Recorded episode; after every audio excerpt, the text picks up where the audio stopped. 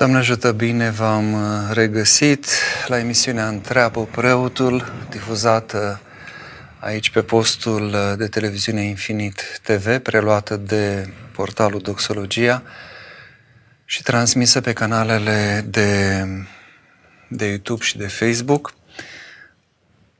Uh, mă iertați, eu sunt un pic emoționat chiar uh, înainte de a intra în direct, uite așa rânduiește Dumnezeu ca în parte de, de astfel de momente. Dacă acum ceva timp în urmă, uh, tot într-o marți intram în direct la puține momente după ce aflasem că Maica Siloana a trecut la Domnul, de dat de data aceasta, tocmai uh, am aflat că Uh,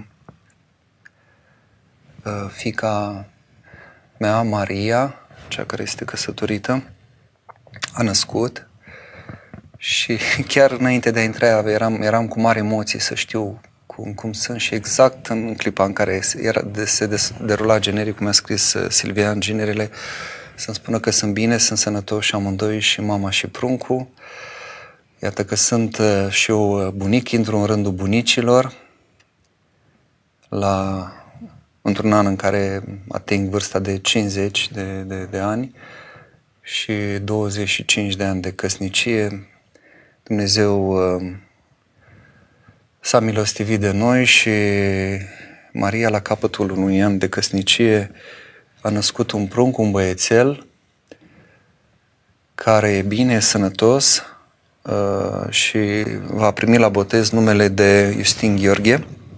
Justin pentru că Uh, tatăl, ginerele meu, Silvian Emanuel Man, uh, a crescut practic, el fiind din Piatra Neamț, a crescut uh, duhovnicește la, la Mănăstirea Petrovodă în, sub oblăduirea Părintelui Justin Pârvu și au ales și numele de Gheorghe, de regulă se pune doar un nume, n-aveau cum să nu pună, deci în cinstea Părintelui Justin și în cinstea Sfântului Mare Mucenic Gheorghe Silvian, așa cum știți, fiind un, uh, un exponent al lucrării uh, pe care Liga Studenților din Iași a făcut-o în ultimii ani, Liga ce are ca ocrotitor pe Sfântul Mare Mucenic Gheorghe și Silvian salutat ca pe blazon să rămână acest uh, sfânt în pofida unor șicane pe care le-au făcut cei care girează cumva spațiul acesta universitar sau gireau la acel moment.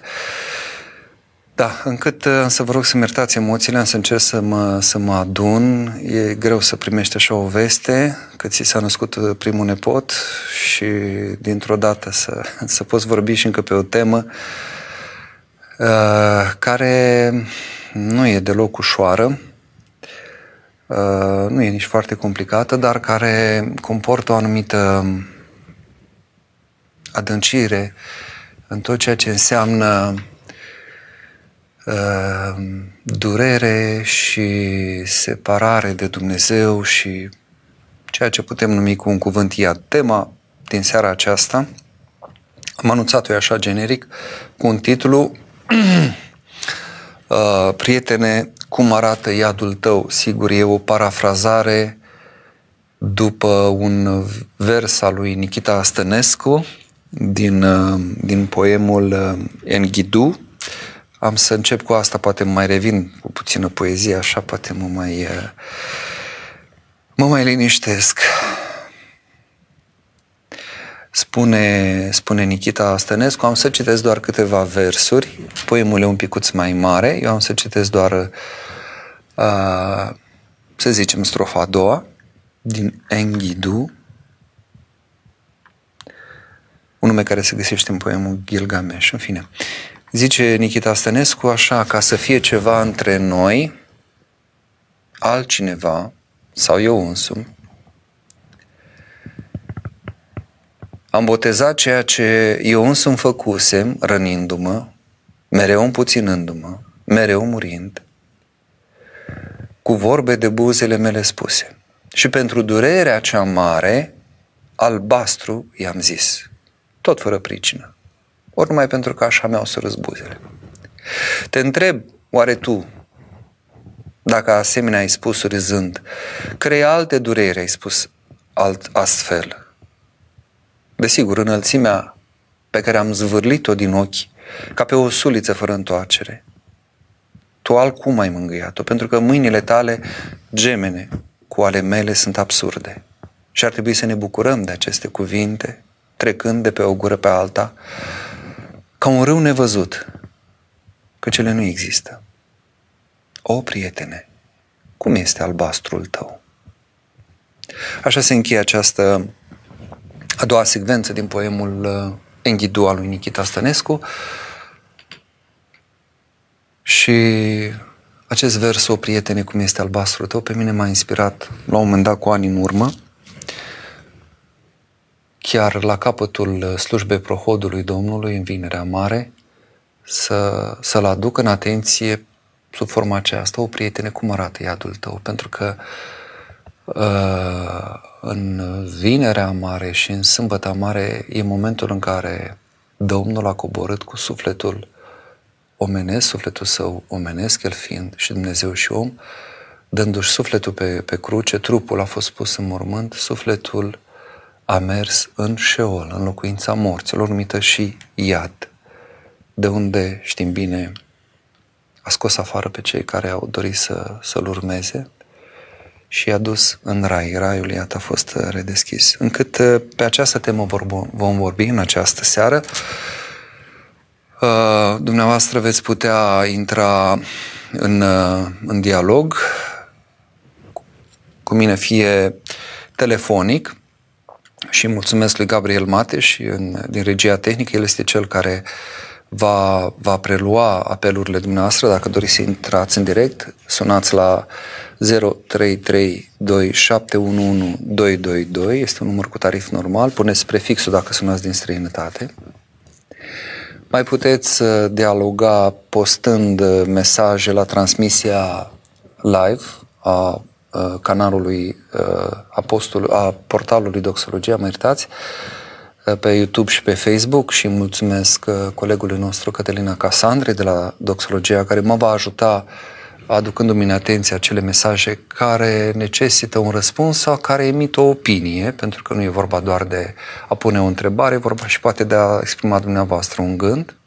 Sau mai puteți să-mi scrieți în privat, dacă nu doriți nici telefonic să vă expuneți, poate vă este greu nici să vă apară numele undeva pe o listă publică de postări, să-mi scrieți în privat pe mailul constantin.sturzu.mmb.ro Uh, fac precizarea că începând de, de la emisiunea aceasta, din motive și de sănătate pentru mine și obiective cumva uh, am redus uh, lungimea emisiunii. Se pare că două ore erau totuși foarte mult. Vom rămâne doar o oră în dialog, deci dacă aveți ceva de spus să, să, să îndrăzniți. Uh, urmând ca pe uh, canalul Infinit TV în a doua oră să fie difuzată o serie de materiale realizate de colegii noștri de la Doxologia, care materiale să fie specifice momentului uh, în care ne aflăm, mai exact în postul mare. Prietene, cum arată iadul tău? Iadul este o realitate. Nu este o fantasmă, nu este o metaforă, este o realitate. Dar nu este una care este plasată doar dincolo de moartea omului. De obicei, cam așa ne gândim. Iadul și raiul sunt cele ce vor fi când murim, dacă ne gândim la asta. Ci este o realitate, iadul, așa cum împărăția o putem și suntem chemați să o pregustăm de aici și iadul îl pregustăm de aici și de acum. Um, el nu este un loc în care am putea merge sau vom alege noi dacă vom alege să, să mergem, ci mai degrabă, așa cum ne, ne învață literatura patistrică, este o stare care ne poate cuprinde dacă noi permitem aceasta. Uh, am să citesc din Sfântul Grigore de Nisa, dialogul despre suflet și înviere, volumul 30 al colecției PSB, el zice așa, iadul nu trebuie socotit ca un loc în spațiu care poartă acest nume, ci ca ceva nevăzut și nematerialnic în care sufletul își duce mai departe viața, după cum ne învață Scriptura. Sau, ca să cităm din Sfântul Maxim Mărturisitorul, e vorba de lucrarea ambigua din volumul 80 al colecției PSB, el spune așa, iadul este orice păcat, întrucât face sufletul stăpânit de el, întunecat, fără formă și corupt. Sigur, cuvântul păcat, din păcate, nu prea mai spune multe omului de astăzi. Creștinului, da. Celui din biserică, da. Cuvântul acesta înseamnă ceva. Dar uh, omul de astăzi, uh, imoral sau amoral, se consideră, uh, nu prea mai vede ceea ce noi numim păcat. În, sub influența acestui curent New Age, chiar se consideră că nu există păcat, este doar dragostea lui Dumnezeu, fiecare are dreptul să facă niște alegeri, nu, mai, mai vorbim de, de păcat. Și atunci, implicit, nu mai vorbim despre iad. Uh, iadul, de altfel, înseamnă chin sufletesc, ură, violență, resentiment, deznădejde, dorință pătimașă, adicție, ca să folosesc un termen uh, mai uh, specializat și acum la modă, codependență, alt termen, din sfera psihologiei sau psihoterapiei, mai înseamnă iadul incapacitate de a iubi sau de a fi recunoscător, de a fi mulțumitor. În fine, iadul este așadar orice stare diferită de aceea în care noi gustăm pacea, bucuria, dragostea, răbdarea, nădejdea, smerenia, dacă nu le avem pe acestea, înseamnă că suntem cumva într-o stare de ad, sigur, în diferite grade, în diferite nivele. Dumnezeu, știm bine, nu îngrădește libertatea noastră. El uh, ne cheamă cu adevărat să gustăm din, uh, din bunătățile împărăției cerurilor, din dragostea Lui, dar uh, tot așa ne îngăduie și să ne îndepărtăm de El. românul are și vorba aceea, dragoste cu sila nu se poate. Și atunci Dumnezeu îngăduie aceasta. Încât suferința noastră, starea aceasta de iad, nu este urmare a unei pedepse divine. Dumnezeu nu poate să facă rău. Dumnezeu nu poate să fie autorul răului. Dumnezeu este autorul binelui. Dumnezeu este însuși binele, frumosul, adevărul, iubirea. Uh, sunt sfinți uh, precum Sfântul Isaac, Sirus sau uh, Simeon Noul teolog, care vorbesc de focul iadului, vă aduceți aminte de râul acela de, de, de foc care iese de sub tronul lui Hristos, uh, dreptul judecător zugrăvit pe exteriorul unor biserici din, uh, din nordul Moldovei. Și focul acela al iadului este, de fapt, Uh, numite de sfinți ca această iubire înflăcărată a lui Dumnezeu. Mântuitorul însuși spune la un moment dat, foc am venit să aduc pe pământ și cât aș vrea să-l văd acum aprins. Era focul Duhului Sfânt, focul iubirii lui, uh, lui Dumnezeu. Uh, diferența o face cum ne raportăm la acest foc. Dacă primim dragostea lui Dumnezeu, dacă primim dragostea lui înflăcărată și inima noastră se deschide către El și către ceilalți, se lărgește inima noastră, cum ne îndeamnă Sfântul Apostol Pavel, atunci ă, focul acestei iubiri, sigur, ne încălzește, ne luminează, ă, ne însuflețește, ne bucură, ne cutremură în sensul ă, minunat al cuvântului. Dacă același foc al iubirii lui Dumnezeu îl tratăm cu indiferență, dacă ne închidem în egoismul nostru, în răutate, în violență, ne izolăm de ceilalți, îi, îi excludem din viața noastră, îi excludem și pe Dumnezeu. Vrem noi să avem așa, să fim stăpâni pe un petec de ce? De pământ, de, de ce? De trup. Atunci, sigur că focul acela al iubirii lui Dumnezeu apare ca fiind chinuitor. Deci faceți experiența aceasta și o să vedeți că poate pare așa ca o metaforă, mai vorbește și părintele acolo, ca să, să sune bine. Uh, vedeți un pic ce reacție are un om care vă urăște, care caută pe toate căile să vă facă rău. Ce reacție are el când îi zâmbiți, când îi faceți un bine, când îi oferiți ceva, uite, un pahar cu apă, nu? Să-i vedeți reacția, nu e mulțumit. Se, se desfigurează, se chinuie, se... Nu, nu-i convine. Cum, cum zicea, că tot am pomenit-o pe Maica Siloana, la un moment dat un deținut pe care ea l-a cunoscut, era o perioadă în care mergea, putea, mai era în putere și putea să meargă prin, prin închisori, a mers și prin canale, la un moment dat alături de părintele Nicolae Tănase acolo în București, după copiii străzii, a mers la, mergând în închisori, a întâlnit la un moment dat un criminal.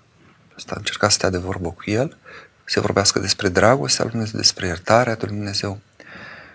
Și la un moment dat, când i-a zis, iată, și pe tine Dumnezeu te poate ierta. Ai șansa aceasta, încă mai ești în viață, încă... la care el a zis, nu-mi convine. Nu-mi convine. Nu, nu Deci, atât de mult ne închidem în opinia noastră, în părerea noastră, în viziunea noastră despre cum să fie lucrurile, încât, iată, nici măcar nu ne dăm voie să ne eliberăm ca să ne bucurăm de iertare, de mila lui Dumnezeu. De altfel, Iuda Iscarioteanu, ce a făcut? Nu i-a convenit să primească dragostea lui Hristos, care l-a numit prieten, apropo de prietene, cum arată iadul tău. Prietene, i-a zis Mântuitorul, chiar când acela se ducea cu, cu slugile ca să arhiereilor și cărturarilor, așa, ca să-l aresteze în ghețimanii. Și i-a dat sărutarea aceea mincinoasă ca să arate pe cine să prindă. Și a zis, prietene, cu un sărut fiind pe fiul omului. Prietene. I-a zis, sincer, prietene. Și totuși el n-a putut primi această dragoste și nu s-a smerit precum Petru să se întoarcă, ci a, a preferat sinuciderea. Vă dați seama. Cam ăștia suntem și noi. Încât uh, vă mai dau un, o frază din Sfântul Vasile cel Mare, are el în omilii și cuvântări, volumul 17 din PSB, și el zice așa, suferințele din iad nu au autor pe Dumnezeu, ci pe noi înșine. Un al doilea lucru pe care aș vrea să-l știm dacă vrem să ieșim din iadul cotidian este că Dumnezeu s-a făcut om și și-a asumat întreaga noastră condiție umană. A asumat totul. Sigur, n-a păcătuit, dar a asumat urmările păcatului. Și ce mai uh, cumplit?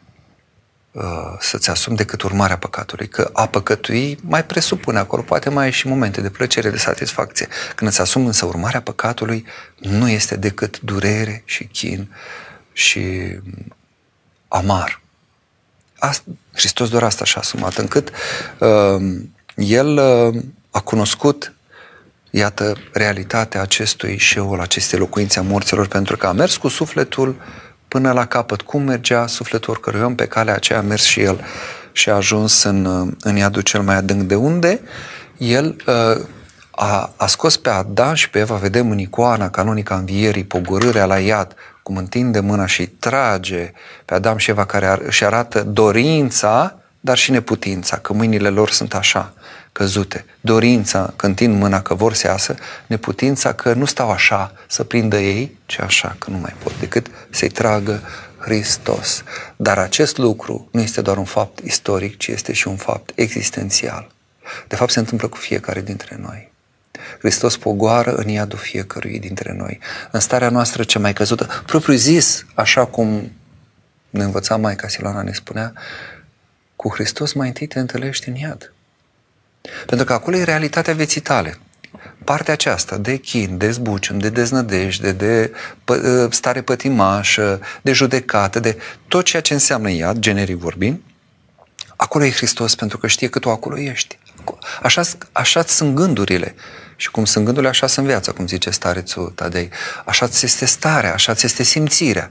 Și asta e realitatea pe care tu o treci. Acolo e Hristos. Hristos este unde suntem noi, nu unde ne închipuim că suntem. Noi uneori avem impresia că suntem oameni grozavi, oameni buni, suntem pe acolo, pe acolo, nu.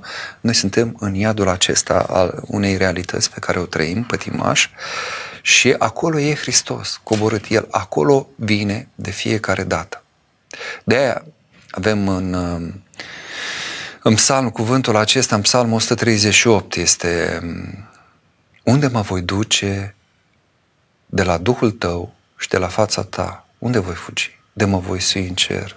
Tu acolo ești, de mă voi pogorâ în iad, de mă coborâ în iad, de față ești.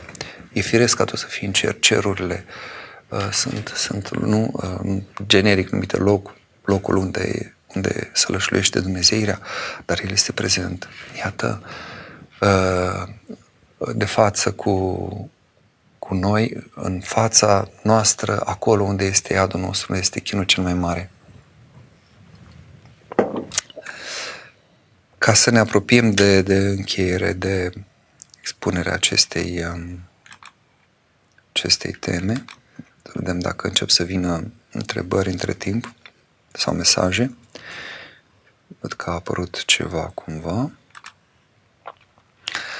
Um, Aș zice că cel mai greu este celor care nu vor să-și conștientizeze propriul iad, care neagă realitatea acestui iad, adică acestor stări, acestui, acestui mod de viață cu care s-au obișnuit, în care s-au potmolit propriu zis.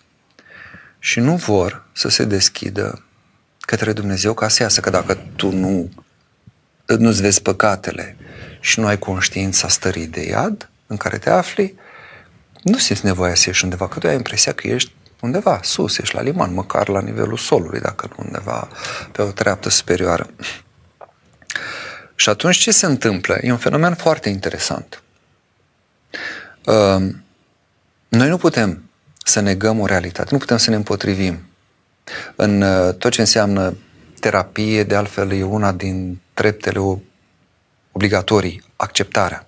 Negarea este văzută ca negarea unei situații în care tu te afli, a unei atitudini, a unei codependențe, dependențe, adicții, mă rog, este văzut uh, ca un blocaj. De, nu, nu poți face nimic. Nu poți lucra cu un om care neagă faptul, care are o problemă. Nu cel care, de exemplu, bea toată ziua, dar zice, eu am o problemă cu Nu, nu, nu. Eu doar gust și eu un pic ceva, beau și eu ca tot omul, dar n-am o problemă eu, nu sunt alcoolic, nu, nu, nu sunt bețiv. Și atunci dacă el neagă, N-ai ce să-i faci. Acceptarea este primul pas. Ei, cine nu acceptă această realitate a, a iadului, ce se întâmplă cu ea? Această împotrivire a noastră face ca să se petreacă un fenomen de translare din spațiul subiectiv în spațiul obiectiv. Ajunge, ajungem să proiectăm, să obiectivăm cumva această stare pe care o negăm. Cu cât o negăm mai mult, cu atât o găsim în ceilalți. E ca atunci când noi spunem că uh, ce judeci, în aia vei cădea. De unde vine vorba asta? Ceea ce judeci, în aia vei cădea și tu. Din faptul că tu nu poți niciodată să judeci la altul decât ceva ce este în tine. Dacă în tine nu este păcat, tu nu vei judeca pe altul, ci te vei arăta cu milă față de el. Îl vei primi cu milă. Vei zice, vai săracul, vai uite unde este, oare ce pot să fac pentru el? Dacă judeci, înseamnă că de fapt este, păcatul este în tine, dar tu fiindcă refuzi să-l vezi la tine, Dumnezeu îți îngăduie să-l vezi la altul. Modul tău pătimaș te face să-l vezi la altul. Și sigur că ajungi să cazi în sensul că ajungi tu la un moment dat să-ți conștientizezi acest păcat care ajunge, poate, să se, poate nu s-a manifestat în chip real, de colcă e în tine și vine prilejul în care iese la iveală, ca tu să înțelegi că de fapt tu ești în acel păcat. Ori acest lucru uh, se întâmplă și cu iadul acesta, cu starea aceasta de iad, starea aceasta lăuntrică. Um, și se întâmplă din momentul în care tu obiectivezi, negi la tine, dar proiectezi și vezi că iadul e undeva în afară, uh, ajungi să zici, uh, cum spunea uh, la un moment dat, un personaj din piesa lui Jean-Paul Sartre, piesa aceea de teatru cu ușile închise. Unul dintre personaje, sunt acele trei personaje închise și care trebuie să trăiască o veșnicie acolo, într-o încăpere de unde nu mai pot ieși. Și când își dau seama de asta, sunt îngrozite că trebuie să trăiască o veșnicie împreună în același spațiu, interacționând, vrând nevrând, și unul dintre personaje scoate, exclamă acest, sau uh, decretează acest lucru că infernul sunt ceilalți. E o, e o sintagmă, e o expresie arhicunoscută. Deci ajungi până acolo în care, încă, încât tu să spui că infernul sunt, uh, sunt ceilalți. Infernul este în afară, iadul este în afară. De unde ce se întâmplă? Dacă infernul sunt ceilalți, iadul sunt, sunt ceilalți, iadul este în afara ta, nu e înăuntru tău. Deci tu nu trebuie să te schimbi pe tine ca să schimbi lumea cum ar fi normal. Vreau să schimb ceva în lume, să mă schimb mai întâi pe mine. Și pe mai vedem noi. Nu, eu vreau să schimb lumea. Că vezi, Doamne, în lume este stare de iad sau, mă rog, sunt lucruri care nu merg. Și atunci uh, cădem în tot felul de ideologii și tot felul de utopii. Mai nou se vorbește despre distopii, nu? despre situațiile în care oamenii încearcă să rezolve probleme ale omenirii, uh, găsind tot felul de formule care se dovedesc a fi uh, catastrofale, nefuncționale, distopice cu un cuvânt. Sunt multe, foarte multe filme. E o, cum să zic, e o, e o bogăție de producții cinematografice pe această temă, de la, nu știu, Divergent până la uh, Darul lui Jonas. Sunt, sunt multe, sunt multe filme uh, distopice, cu realități distopice prezentate. Și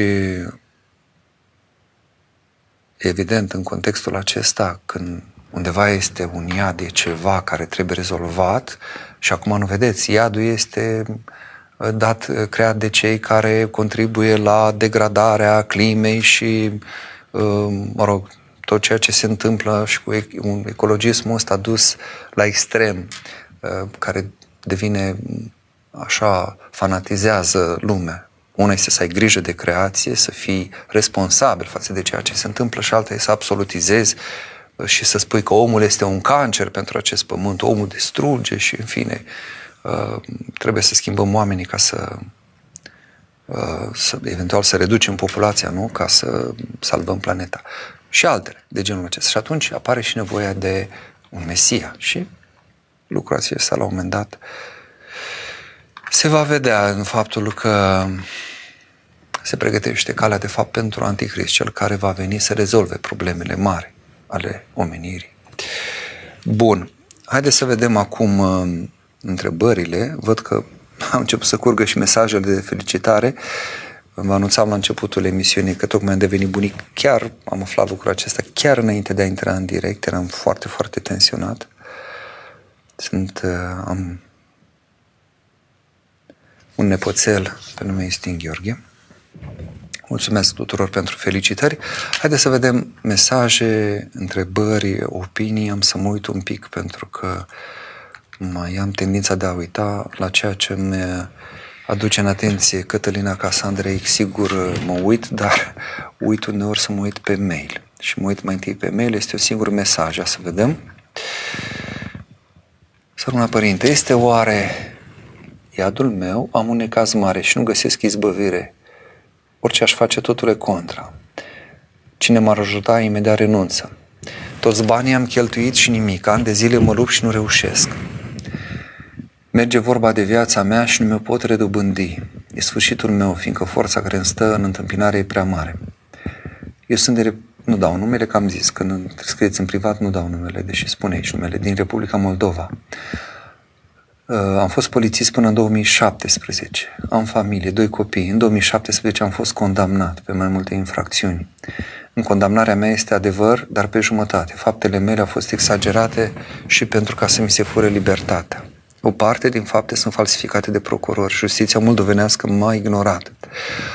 Ori și ce am încercat, nimic nu m-a ajutat. Unicul lucru ce ciudat este că, prin, că virgulă, ca prin minune am ieșit din sala de judecată când am fost arestat, iar toți procurorii, judecătorii și alții se uitau la mine și nu vorbeau. Din 2017 n-am mai fost arestat pe tot parcursul, am tot încercat să mă apăr. Și nu mi se primește. Puterea, de, puterea statului se opune adevărului și, evident, pierd. Cum am spus, vina, dar faptele au fost exagerate cu abuzuri și falsuri. Banii am cheltuit toți, rudele s-au depărtat, datoriile nu le-am putut înapoia. Ce aș putea să fac? Parcă după îndelunga rugăciune și post apare ieșire, dar imediat dispare. Recent, avocatul poporului a decis să mă apere, dar a renunțat, zicând că a fost impus. Cum aș putea să trec peste acest necaz? Putere nu am, nimic nu am. Mai este esență să mai lupt sau să renunț? Mulțumesc, Părinte. Iată uneori situații în care, dincolo de ceea ce facem noi și Dumnealui recunoaște că are și dânsul o parte de vină, la starea noastră de iad, la ceea ce trăim, la, la chinul pe care îl încercăm, contribuie și aproapele nostru. Și diavolul lucrează și direct asupra noastră, căutând să ne influențeze, să ne ducă în zona aceasta de, de iad, dar uh, lucrează sigur și prin oameni. Și oricât de greu ar fi, ori de cum, cât de cumplit ar fi, nu vă pierdeți deznădejdea. Aduceți-vă aminte, Sfântul Siloan Mântuitorul i-a spus, ține mintea în iad și nu deznădăjdui. A adăugat și nu deznădăjdui. Uh, înainte de a veni la emisiune, uh, am participat la o conferință, preasfințitul Părinte Nichifor Botoșăneanu, nu știu dacă nu cumva, probabil la ora asta s-o fi încheiat, a venit chiar la noi, la Talpa la Riniaș. Eu, având, când am fixat conferința, ideea că emisiunea începe la 9, mă rog, am acceptat să, să facem conferința de la 6. Credeam că am timp. Uh, am plecat uh, la sesiunea de întrebări. Dar, în timpul expunerii, Preasfințitul ne-a vorbit acolo despre puterea aceasta a răului, despre exorcisme, așa cum sunt ele în Biserica uh, Ortodoxă, despre modalitatea aceasta de a, de a lucra, de la ghicit în cafea și tot felul de, de ochi și nu știu ce, până la uh, vrăjitorii, satanism și așa mai departe și să fim foarte atenți și foarte vigilenți, să nu primim, cum zicea la un moment dat, apropo de proverbul acesta, românesc, ci că fă, fă frate cu dracu până treci puntea. Nu, să nu primim, să nu ne facem frate cu dracu absolut deloc.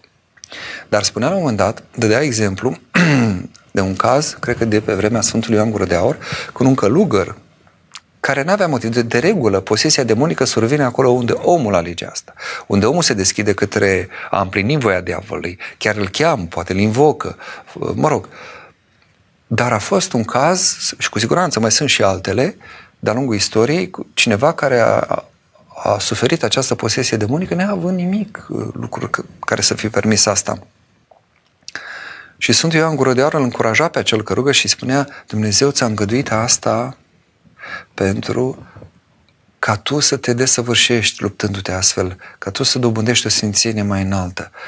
Cum femeii hananeenci nu i-a răspuns, a părut că o ignoră, a părut că o jignește, până când aceea a mers până, până la capăt, încât văzând uh, felul în care ea s-a smerit pe sine și a zis, da, Doamne, în final, și cât da și câinii mănâncă de fărmiturile care cad de la masa stăpânilor lor, s-a făcut pe sine ca o cățea care stă uh, la, la picioarele stăpânilor, încât uh, Mântuitorul a, a exclamat, cum, cum nu mai face în, uh, în Evanghelie, o femeie, mare este credința ta. Deci a ajutat-o de fapt pe ea să, să, să scoată din ea ceea ce cu siguranță nici ea însăși nu știa, că este în stare de o asemenea insistență, de o asemenea statornicie, de o asemenea smerenie și credință, de a crede că nu, dacă ea se ține, Hristos până la urmă o să o, să o scoată din, din necazul ei. Tot de posesie demonică nu? Uh, fica mea rău este chinuită de un demon, asta își cerea. Și Iată și în cazul dumneavoastră, dacă Dumnezeu îngăduie, pe de o parte, sigur, este plata păcatului pe care vă asumați și bine faceți. Pe de altă parte, înțelegeți că uh, pătimirea aceasta pe care o duceți, crucea aceasta, e nevoie să o duceți până la capăt și să nu vă pierdeți credința în Dumnezeu. Pot să vă părăsească toți. La un moment dat să nu mai, nu mai aveți nimic în ajutor de la nimeni. Veți avea și mai mare ajutor de la Dumnezeu poate uh, toate uh, forțele, autoritățile să, să se pună pe capul dumneavoastră. Tot iadul de s-ar pune, îl aveți pe Dumnezeu. Tot timpul nu uitați. Și nu e, spuneați ceva de putere, nu. Nu există ceva peste puterea noastră sau ceva peste puterea care, cu care ne luptăm. Să, nu, nu există să nu, să, să nu putem birui. De ce? Pentru că îl avem pe Dumnezeu. Dumnezeu este mai mare decât toți. Dumnezeu poate urcând, să întoarcă lucrurile. Dumnezeu este Cel care izgonește demonii, Dumnezeu este Cel care este stăpânul a toate. Dacă Dumnezeu îngăduie, înseamnă că aveți aici o chemare de a vă duce crucea aceasta până la capăt. Gândiți-vă că și apostolii, uh, practic toți, cu excepția Sfântului Ioan Evanghelistul, au murit de moarte martirică. Petru răstignit și încă a cerut să nu fie răstignit cu capul în jos. Sfântul Andrei răstignit pe o cruce în formă de X. Sfântului Pavel i s-a tăiat capul.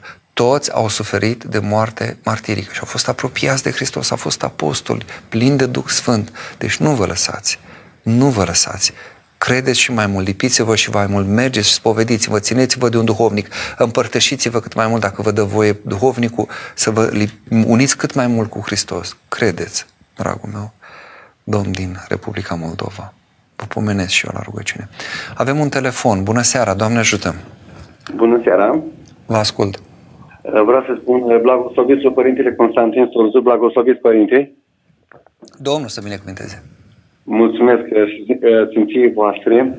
Ați vorbit așa de frumos, Părintele Constantin, nu vă cunosc personal, dar vă admir ceea ce spuneți simția voastră. Cea, vreau să vă spun de ce spun acest cuvânt. Îmi aduc aminte, Dumnezeu să odihnească duhovnicul meu, Părinte Cleopa Ilie, spune așa, clar, când vă vorbește un preot în față, știți cine vă vorbește, fraților? Și noi întrebam, cine Părinte Cleopa? Vorbește Duhul Sfânt în el. Ia uitați ce frumos spunea Părinte Cleopa. Exact și Sfinția voastră. Uh, chiar ascultam cu atenție uh, discuția Sfinției voastre. Uh, ce pot să vă spun, Părinte Constantin Sursu? Vă doresc mântuirea sufletului și un coțișor de rai. Mâncava rai, să vă mănânce Părinte Constantin și pe toți românii. Să fiți sănătos, Părinte. Mulțumesc. Să vă aducă Dumnezeu bucurie în suflet, pace pentru că este cel mai important cuvântul pace.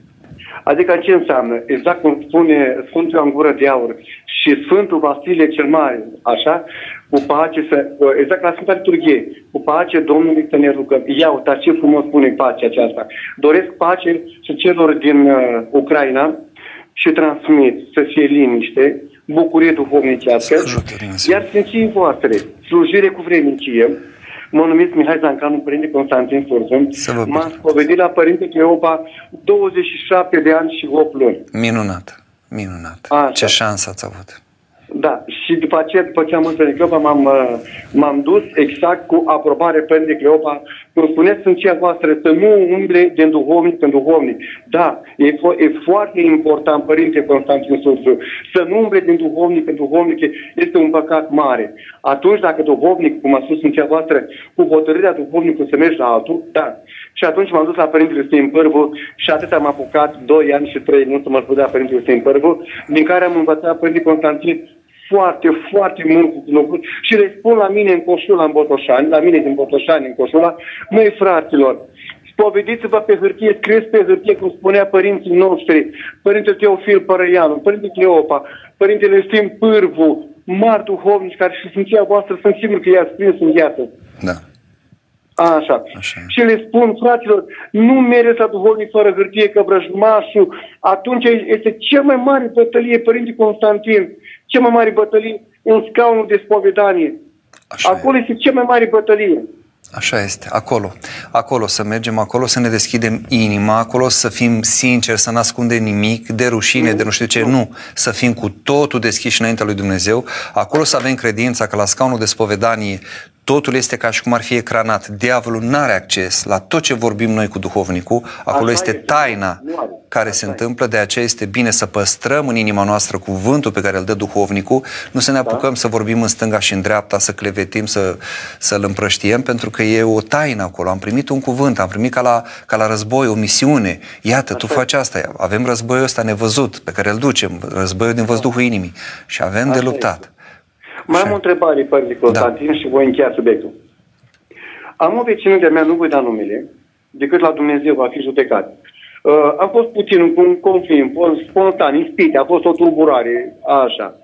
Și m-am dus, am vorbit cu, cu părintele uh, uh, paroc la mine din localitatea mea de aici, din satul Șupitca, și am spus, părinte, așa, așa, și ce mi-a spus părintele, du-te, deschide poarta, și te cer, cer iertare. Am deschis, am făcut ascultare, pentru că ascultare este cel mai important lucru din viața mea, să mă supun uh, unui preot, indiferent ce este, cum spunea Părinte Cleopa, supuneți-vă duhovnicul vostru, pentru că preotul slujește și face Sfânta Liturghie. Am deschis poarta și am spus, uh, Doamne, te rog să mă ierți. Am închis poarta, nu m-a iertat, am închis poarta și am dat răspunsul. Și am spus, Doamne, dacă sunt vinovat cu ceva, Tu mi-e singur martor. Atât. Să vă ajute Dumnezeu, să vă întărească Mulțumesc, Dumnezeu. Părinte, încă o dată vă transmit multă sănătate, bucurii duhovnicești și la toți românii din toată România, un cuvânt de folos pentru toți românii care vă ascultă în această seară și vă mulțumesc și blagosloviți. Doamne ajută, sănătate să vă Dumnezeu și putere și să ne ajute Dumnezeu să ieșim, să ieșim cu bine din toate și să birim, să, ne vedem pe toți la limanul mântuirii, pentru că asta e cel mai important. Doamne, slavă ție. Da, e minunat că mai sunt oameni care, care au atâta râvnă, mă bucur tare mult. Cât despre aprecierile la adresa mea, eu um, n-am să fac acum uh, scene de falsă, smerenie, vai, nu știu ce, cu tare. Nu, păr- părintele Cleopa, da, era autentic la când zicea, "A, vii la mine, eu sunt un hârm, nu știu ce, uite, vrei interviu de la mine? Îi zicea, du-te și ia un măgar, scrie Cleopa pe el. Și era autentic, el trăia lucrurile astea, nu.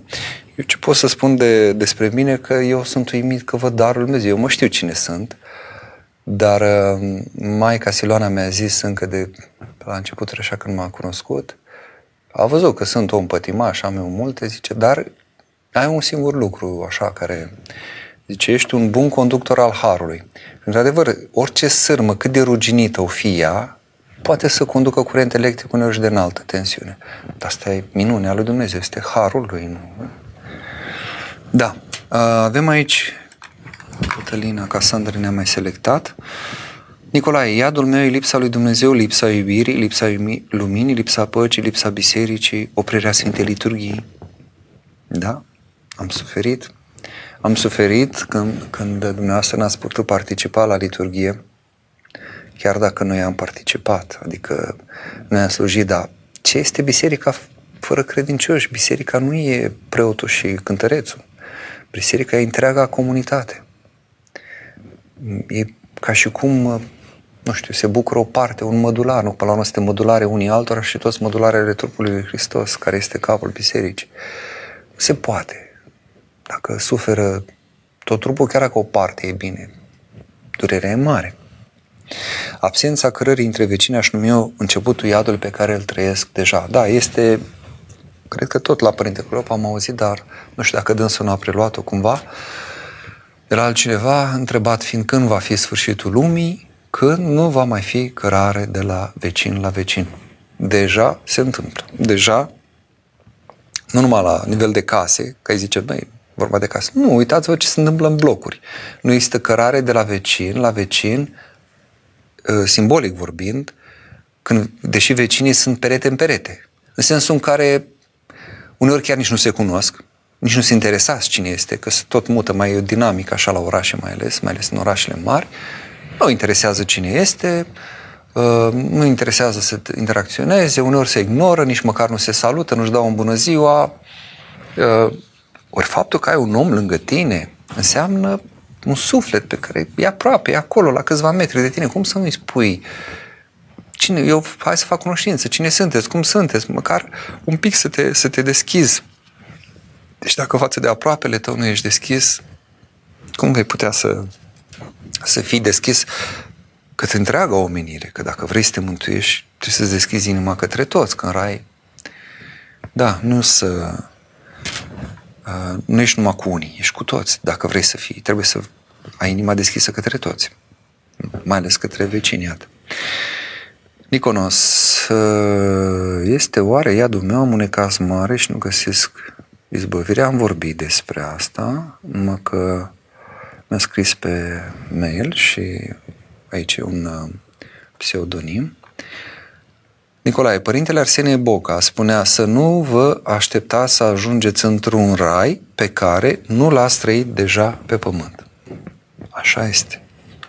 A luați aminte și cutremurați-vă.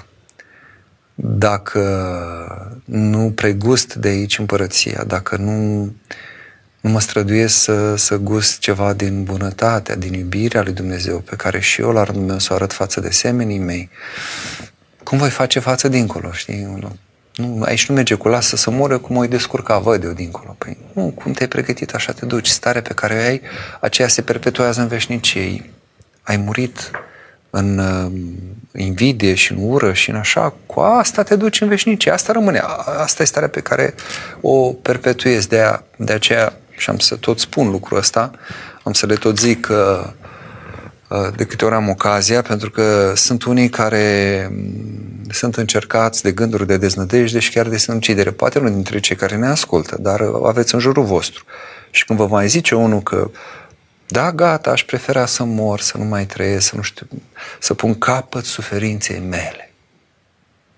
Păi dacă tu suferi și te sinucizi, în momentul în care survine moartea, și tu ești într-o stare de suferință, moartea nu face decât stop cadru. Exact cum e la o secvență de film. E o dinamică jată, pac, și vezi fotograma. Unde ai oprit? Ai secvență, ai surprins personajul râzând sau schimonosindu-se sau într-un fel. Cam așa e și cu moartea. Cum te-a surprins? Aia e, cu aia mergi în veșnicie. Aia este starea ta. De aceea trebuie să fim atenți până ultima secundă, ultima clipă. De aia Sfinții cum să zic, și treceau dincolo, se despărțea sufletul de trup și cum era cu acel uh, sfânt din, din Pateric și ziceau diavole, gata, ne-ai biruit, cred că Macarie, ne-ai biruit, ne-ai biruit. Nu, nu, de ce nici măcar până n-a trecut de vămi, adică până n-a trecut de, de, de, de întâlnirea aceasta cu duhurile răutății care sunt în văzduh, până n-a trecut dincolo, n-a, n-a îndrăznit să spună că a trecut ca biruit, deși odată ce a murit, era clar, aia era starea cu care mergea și era o stare de, de înaltă sfințenie, de, înaltă, de, de mare unire cu Dumnezeu. Dar n-a îndrăznit. Deci nici noi până la ultima suflare, că nu știi cum dintr-o dată sunt care au căzut, au, s-au nevoit aspru 10, 20, 50 de ani și au picat înainte. Alții invers, au păcătuit și ca tâlharul pe cruce. În ultimele momente. Tâlharul de-a dreapta, nu cel de-a stânga, că la n-a vrut săracul să se pocăiască, a hulit până la capăt. Și deși cel de-a dreapta și el a hulit, cum ne zice un evanghelist, alt evanghelist ne relatează episodul în care el deja a conștientizat, a văzut că stai un pic. E ceva nu e, nu e, e altfel decât... Și a văzut că în Isus e o, e o putere acolo și uh, a cerut să fie pomenit în împărăție și el a înțeles că e vorba chiar de, de, de împărat acolo. Uh, Uh, tot așa și noi să fim atenți până în ultima clipă. Iar cine zice că se sinucide să curmeze suferința, nu. Ai pus punct și starea pe care ai, aia se duce în veșnicie. Și mai mult decât atât, dacă suferința în trup mai are niște limite, chiar e o suferință sufletească, dar totuși este în această lume și în acest trup, cea care este spirituală, fără trup, acolo nu mai e. Acolo e, e cumplit suferința nematerială e mult, mult, infinit mai mare decât cea în trup. De aceea să nu ne jucăm cu lucrurile astea, adică și să le explicați. Nu, nu vei pune capăt suferinței. Vei face ca suferința ta să devină veșnică și la cote mult mai mari. Nu, asta vei face, sinucid, dacă pui capăt vieții tale. Nu scapi de, de lucrul ăsta. Rabdă și cere mila lui Dumnezeu și chiar dacă vei suferi cât vei suferi, până la capăt Dumnezeu va găsi o metodă, că nu există să cheme omul mila Domnului și să nu fie izbăvit, chiar dacă ar cădea în păcate de mii de ori pe zi. Mai avem, cred că, vreo 10 minute, maxim. Nu mai sunt... Uh... Ia uite, mare, sunt multe binecuvântări la toată lumea de la Madrid. Sunt baptist, dar vă urmăresc cu drag și mult respect. Da, să ajute Dumnezeu să, să putem să, să ne, să, să ne întâlnim și să ne întâlnim acolo unde este El cu adevărat și mulțumesc pentru, pentru respectul pe care l arătați. Cu siguranță e un respect față de cuvântul Domnului care, către care sunteți deschiși și mă bucur că aveți această deschidere să vă țină Domnul până la capăt ca ea să, să aibă o finalitate această dorință de a primi Cuvântul lui Dumnezeu să fie până la capăt. voi, voi mai rosti câteva gânduri pe, pe tema aceasta. Mai aveam eu pe aici ceva pregătit, ia să văd dacă nu mai vine ceva între timp. Lavinia zice pe postări pe flux. să am doi părinți bolnavi psihici care își doresc să mă pensionez și să am grijă de ei. Eu vreau să am viața mea și să plec de acasă cât mai repede. Eu vreau să fiu roaba Domnului, nu vreau să fiu roaba lor. Ne-au făcut și vrăji. Câteodată simt că clachez și îmi pierd mințele dacă mai stau mult în preajma lor. După cum spuneți aici, e o chestiune cumva combinată. Uh, uneori, într-adevăr, sunt doar probleme de ordin psihic sau psihiatric și nu au legătură cu dem. Cauza este uh, de, de natură psihică sau chiar de ține ceva de chimismul corpului acolo, ceva este dereglat. Uh, alte ori uh, sunt demonizări, sunt posesii, manifestări care par ca niște boli psihice, dar sunt demonizări.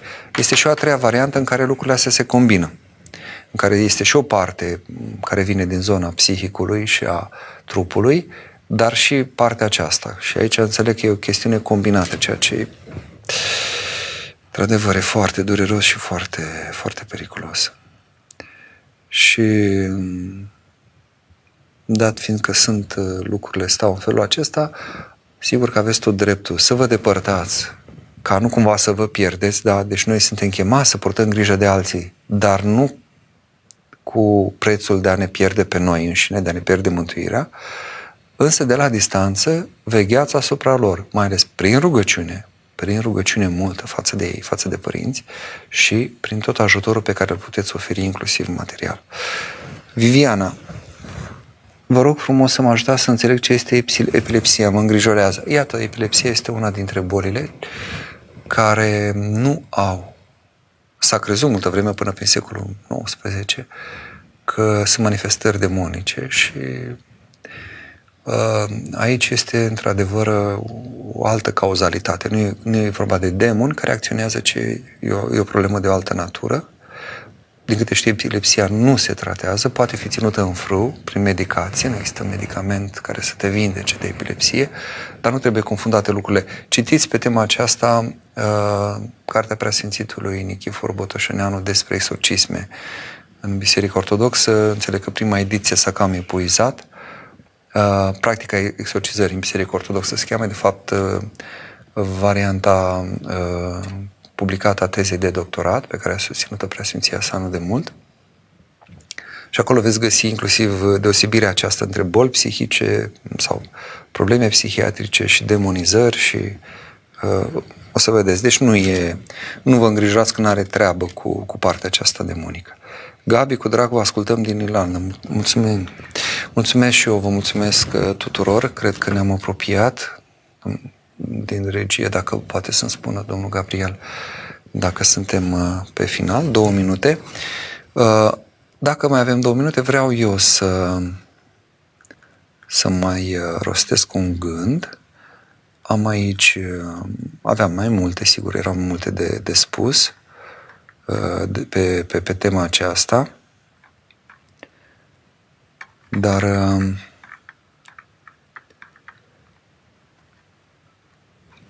Am să închei așa. Iadul este singurătate în proximitate, adică în apropierea celuilalt. După cum ne dezvăluie și măcar egipteanul, că nu află în pustie căpățâna unui mort. Prin puterea lui Dumnezeu, sufletul acestui mort îi mărturisește că se chinuie într-un foc cu mulți alții, care nu se pot vedea față către față, ci, citat, fața fiecăruia e lipită de spatele celuilalt. Iată cum stau în iad. Nu-și pot vedea fața. Chinurile iadului sunt chinurile celui care nu și-a cultivat prin milostenie, prin alte fapte bune, prin rugăciune, prin toate celelalte câte ne învață biserica, nu și-a cultivat iubirea pentru semeni, iar dincolo va fi lângă alții asemenea cu el conștientizând prezența celuilalt, dar neavând nicio comuniune practic cu el. Mortul respectiv îi spune, de fapt sufletul îi spune, sufletul care aparținuse acelui trup, acelei căpățâne care a fost găsită în pustie de Sfântul Macare, că iau totuși o mică mângâiere. Zice, când se roagă Macare pentru ei, chiar în acea clipă, mărturisește acest uh, sărman suflet chinuit, că fiecare, zice, vede dintr-o parte fața celuilalt. Auziți? Da? Ce mângâiere! Să te bucuri să vezi fie și parțial chipul celui de lângă tine. În condițiile în care noi, în viață fiind, avem momente în care spunem nu suport să te văd în fața ochilor. Da? Noi nu ne dăm seama ce minune e asta, să poți vedea pe cineva în față. Chiar pe unul care te chinuie, chiar pe unul care te urăște sau să, să primești chipul lui, cum Hristos a primit și a primit pălmuiri și scuipări și asta cu fața către, către cei care l-au, l-au chinuit, nu i-a respins. El a continuat să arate iubire. Invers, și cu asta închei, raiul e bucuria de a te afla mereu în fața celuilalt, de care nu te ascunzi și de care nu-ți ferești privirea, nici cu rușine, nici cu dispreț. A ne-l asuma pe celălalt cu toate lipsurile lui și cu toate păcatele lui, mai ales cu ele, este de fapt ceea ce ne îmbogățește de, și anume de ce ne îmbogățește? De o prezență fără complezență a aproapelui nostru. Deci avem de ales între singurătate în proximitate, care este iad, și o prezență fără complezență. Să ne ajute Dumnezeu să ne vedem păcatele, să ne conștientizăm iadul, să cerem mila lui Dumnezeu și să vedem că, de fapt, acolo, chiar și unde e iadul cel mai cumplit, Dumnezeu ne odihnește și ne bucură dacă îl chemăm pe El și să ne arătăm într-un final cu toții uh, biruitori, bucurându-ne unii de ceilalți, veselindu-ne de plin în, în împărăția Lui cea veșnică. Ne auzim, să ne auzim cu bine data viitoare. Doamne ajută!